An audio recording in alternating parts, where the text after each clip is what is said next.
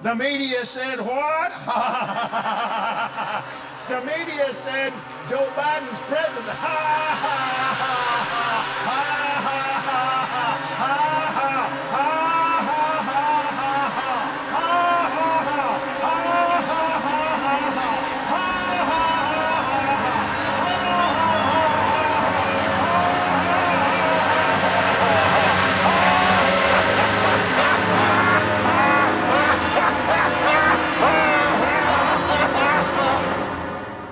So that's Kenneth Copeland, and if you're not familiar, he's a televangelist who, in my opinion, every time I see this guy, I just I imagine in the next election cycle he's going to run for office, and if he got through, the first thing he would do would be to try to propose legislation to legalize the purge. It's not just me, right? He's got purgy vibes. But in addition to that clip being uncomfortable and creepy, it also touches on a note that is more broad and less creepy, and that was that there were a number of people that were very unhappy with the results that we saw over the weekend. We can now project the winner of the presidential race. The BBC projects that he's crossed the threshold of 270 electoral college votes needed with a win in the state of Pennsylvania. Putting him over the 270 electoral votes he needs to become the 46th president of the United States. With a number of people also refusing to believe that announcement. Some uh, public figures saying things like the news organizations don't decide who's the president, though it's been interesting to see, especially with the public figures, who didn't have a problem back in 2016 when the network said that Donald Trump was the projected winner. And, you know, like I said in the Saturday live stream, in the days after the election, the days, weeks, and months leading up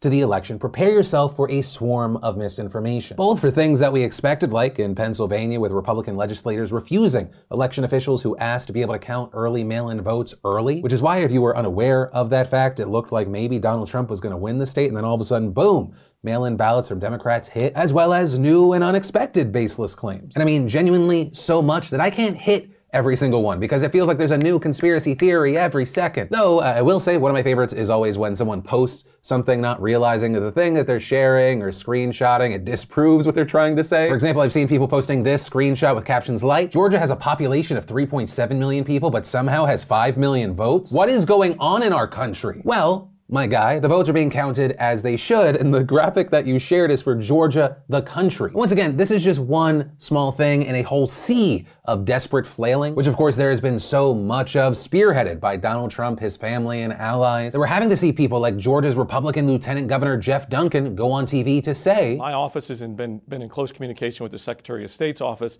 and the Attorney General's office and made sure that if there's any sort of systemic examples of fraud or voter uh, you know, disenfranchisement uh, across the, the voting base to, to let us know. We've not had any sort of credible uh, incidents raised to our level yet, and so we'll continue to make sure that the opportunity to make sure every legal ballot is counted is, is there. But you know, at this point, we've not seen any sort of credible examples. And so, with all of that, I think where we start today is talking about tech companies, the election, and misinformation. Right, headed into this election, there was a ton of pressure on large social media platforms to stop the spread of misinformation, largely, and I think rightly, because of the role many of those companies had in allowing false information to spread like wildfire during the 2016 election and after. And now, more recently, headed into one of the most contentious elections in American history, they had their work cut out for them. And of course, notably, we've talked about a lot of the large platforms responding to this, putting in new policies and rules ahead of the election. But also, despite those measures, you still had a lot of people finding a lot of issues with how they were dealing with the situation. While the focus around this topic has largely been on Facebook and Twitter, I actually want to start with YouTube. Because YouTube, sorry YouTube, keep signing those checks, they have actually been at the center of some of the most significant election misinformation criticism. In the days following the election, numerous outlets have reported that it's been shockingly easy to find misleading and downright false information on the platform. And while there have been reports of a number of videos falsely claiming to be proof of voter fraud, one of the most talked about examples involves two videos posted by the far right channel OAN. And if you're unfamiliar with OAN, the way that I describe it, it's like if someone looked at Fox News and they're like, that's not nearly enough propaganda. But, you know, the first of these videos, it was uploaded on Wednesday, falsely claiming that Trump had won the election on election night, with the second being posted the day after, and once again falsely claiming that Trump had won and accused Democrats of trying to steal the election. And despite the fact that these videos are just blatantly false, YouTube has refused to remove either of the videos, with a spokesperson telling CNBC that they didn't violate the company's guidelines, saying, Our community guidelines prohibit content misleading viewers about voting. For example, content aiming to mislead voters about the time, place, means, or eligibility requirements for voting, or false claims that could materially discourage voting. The content of this video doesn't rise to that level, so it wasn't removed. But then, in a, ah, God, it's just such a YouTube response, another YouTube spokesperson said that the videos did violate their advertising rules, saying we do not allow ads to run on content that undermines confidence in elections with demonstrably false information. The election has not been called. Therefore, this is in scope of our demonstrably false policy and will be demonetized on YouTube. So if we take these two responses from YouTube and we put them together, I could just hear this video being suppressed by YouTube right now. Please share this video if you can. YouTube is literally saying this is demonstrably false information that is undermining confidence in the election, in our democracy. And that is wrong. So we, uh, we, we won't make money from it, but we will just allow it to keep being spread on our platform. Right? You could put your little label noting that the AP is called the election for Biden underneath the video, but you put that literally under every video. There's no differentiator, and that's in, of course, addition to the numerous and incredibly well viewed videos saying things like, uh, There's a man in Detroit wheeling a red wagon. It was carrying ballots. People saying, oh, You wouldn't be able to trust it because some ballots they could fly off the back. And then it turns out, no, the man with the wagon was actually a cameraman for a local news outlet wheeling the station's video equipment. And even though the station quickly debunked that rapidly spreading piece of misinformation, YouTube has failed to act. This isn't a difference of opinion, conversation, or debate. This is a difference of reality conversation. And YouTube, by allowing this to spread without any significant warning, you are complicit. But with Facebook and Twitter, they of course have not been perfect. I don't think perfect is possible in this age of misinformation. When it comes to blatantly false information, they have taken at least far firmer actions. And that includes Facebook putting on probation, if not outright shutting down groups on Facebook that were sharing misinformation about vote rigging, falsely claiming that the election is being stolen, as well as what they've been having to do with Donald Trump himself. With, according to reports, Facebook flagging 27 of the 54 posts Trump has made since election day. And Twitter, meanwhile, has labeled 34 of the 80 tweets Trump has posted since November 3rd, right? Roughly 40%. Though, of course, with this, there's still the conversation of, you know, what do you do to stop this spreading, right? Because while the spread of those flag posts, sometimes they're limited, that is not always the case. But ultimately, that is where we are with this story. We're gonna have to keep our eyes on how social media companies handle this misinformation, which, once again, is important in the now because there is a fire hose of misinformation. But also, this is a key and troubling situation as we all move forward. Misinformation's not just going away. Right? Even with Donald Trump losing the election electorally, as well as with the popular vote, it's not like poof, everything becomes better. The virus has been cured. On so many different fronts, we have massive problems with misinformation being just one of them. And unfortunately, until we figure out a way to actually get a handle on the situation, it's only gonna get worse. And once again, I wanna reiterate this because I think there are gonna be people that push back against an argument I am not making. I'm not talking about a crackdown on people who have different opinions. I'm not talking about a crackdown on people who are saying maybe something offensive. I'm talking about people who are spreading and effectively spreading misinformation and lies. The truth needs to still matter. We need to have, at the very least, a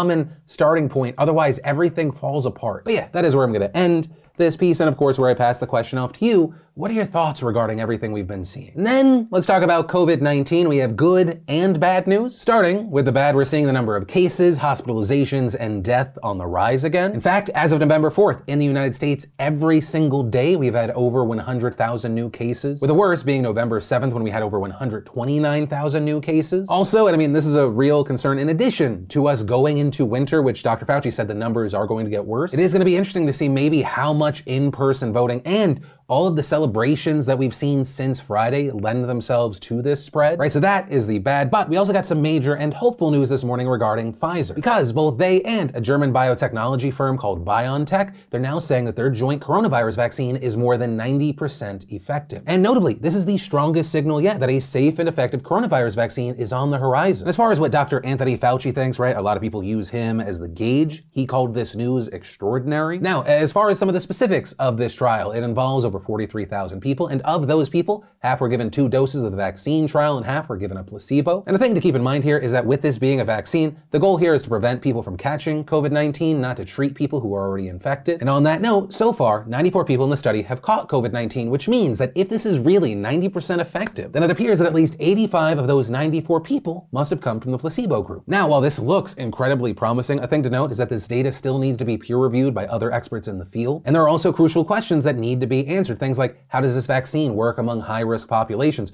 Were those 94 cases of COVID 19 mostly mild? Were they severe? Was it mixed? How long does this vaccine offer protection? Also, need to note the trial itself is not over, with both companies saying they'll continue collecting data until 164 people in the trial catch COVID 19. Right, so you're talking 70 more people, that could take a few weeks, and notably, it could also mean that this 90% effective rate could change. Also, some of the big news here is you have Pfizer and BioNTech planning to submit an emergency authorization application to the Food and Drug Administration after the third week of this month. But even as they are officially waiting, they're also ramping up production of the vaccine, with the goal being to create 50 million doses by the end of the year, with that being enough for 25 million people since it comes in two doses. And they have a goal to create 1.3 billion doses by the end of 2021. So some hopeful news on the day that the United States has officially surpassed 10 million cases. Now, in addition to medical experts being optimistic about this, we saw President-elect Joe Biden congratulating, quote, the brilliant men and women who helped produce this breakthrough and to give us such cause for hope. Though Biden also stressing a thing that we've seen many health experts stressing as well, the need to continue wearing masks. Also of note, this Pfizer news actually came around the same time that Biden announced his 13-member coronavirus task force this morning, which will be led by three co-chairs, former Surgeon General Vivek Murthy, former Food and Drug Commissioner David Kessler, and Dr. Marcella Nunez Smith from Yale University. Also, a thing with this story that is not the most important, but I've seen a lot of fighting and uh, the information has been kind of skewed or messy depending on the source. Right, going back to Pfizer this morning, we saw President Trump celebrating the bump in the stock market that this news brought. The Vice President Mike Pence also saying, thanks to the public-private partnership forged by President Trump, Pfizer announced its coronavirus vaccine trial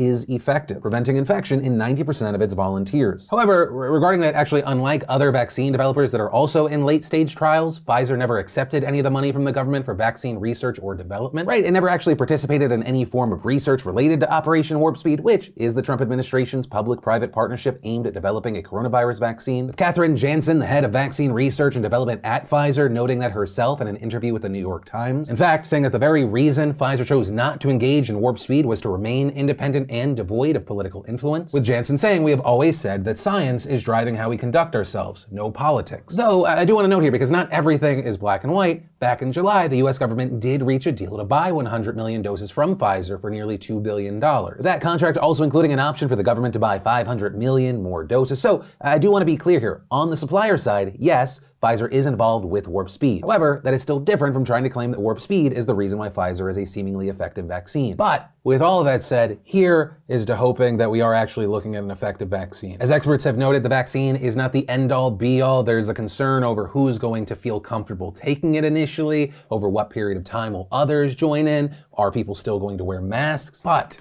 here's to hoping that there is still more good news to come. And then, you know, the last thing that I want to talk about today, it's more of just leaving you on this note is be prepared for just the absolute insanity these coming weeks have in store for us. You know, on election day, I, I said it felt very odd. It felt like we were in the eye of a hurricane with full knowledge that the wall of that hurricane was coming. And understand it's not just going to be misinformation. We're talking about really concerning actions, chaotic moves. You know, even as I was finishing up today's show, you have Georgia's two Republican senators calling for the Republican Secretary of State to step down. This because they say they believe without evidence that he failed to deliver honest and transparent elections. And really, I mean, just look at what they're saying because they didn't deliver it for Trump, right? And these two Republican senators are the same senators who are both now officially headed into runoff elections because they failed to pull in enough of the vote. So understand you should take that with a grain of salt. Also, as I was finishing up today's show, the Secretary of State hit back saying, let me start by saying that this is not going to happen. The voters of Georgia hired me, and the voters will be the one to fire me. And noting, I know emotions are running high, politics are involved in everything right now. If I was Senator Perdue, I'd be irritated I was in a runoff, and both senators and I are all unhappy with the potential outcome for our president. But I am the duly elected Secretary of State. One of my duties involves helping to run elections for all Georgia voters. I have taken the oath and I will execute that duty and follow Georgia law. Then going on to hit fact after fact, including the no excuse absentee law was adopted by a Republican legislature supported by Speaker David Ralston and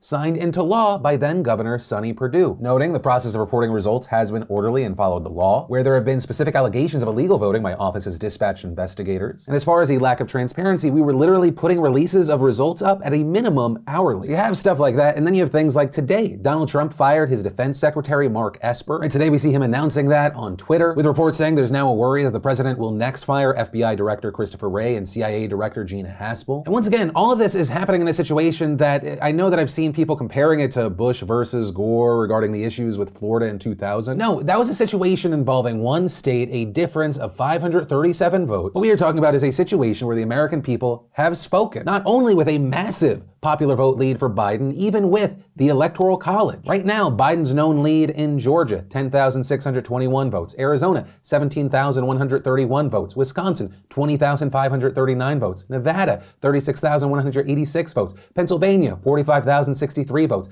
Michigan, 147,896 votes. And it's also why we've seen so many of the legal cases just thrown out. And I also warn you to be wary of certain individuals who say, we we need to count all the legal votes. Of course, we have to count all the legal votes. That's what's happening. And they say be wary because a number of the people saying, yes, we need to count the legal votes are also the same people that want certain states to go to Trump because it looked like he was in the lead before mail in votes were counted. A number of these people are trying to poison the well to make you think that there's this huge batch of illegal votes. When you know what to look for, their sneaky bullshit is incredibly transparent. But yeah, all that said, uh, I guess the main thing here is just prepare yourself for a very bumpy ride. And that is where I'm going to end today's show. As always, thank you for being a part of my daily dives into the news. Also, if you're new here, you want to join the family, hit that subscribe button. Maybe even text me at 813 213 4423. Get updates, exclusives. I try to talk to people whenever I can one on one. But yeah, with that said, of course, as always, my name's Philip DeFranco. You've just been filled in. I love yo faces, and I'll see you tomorrow.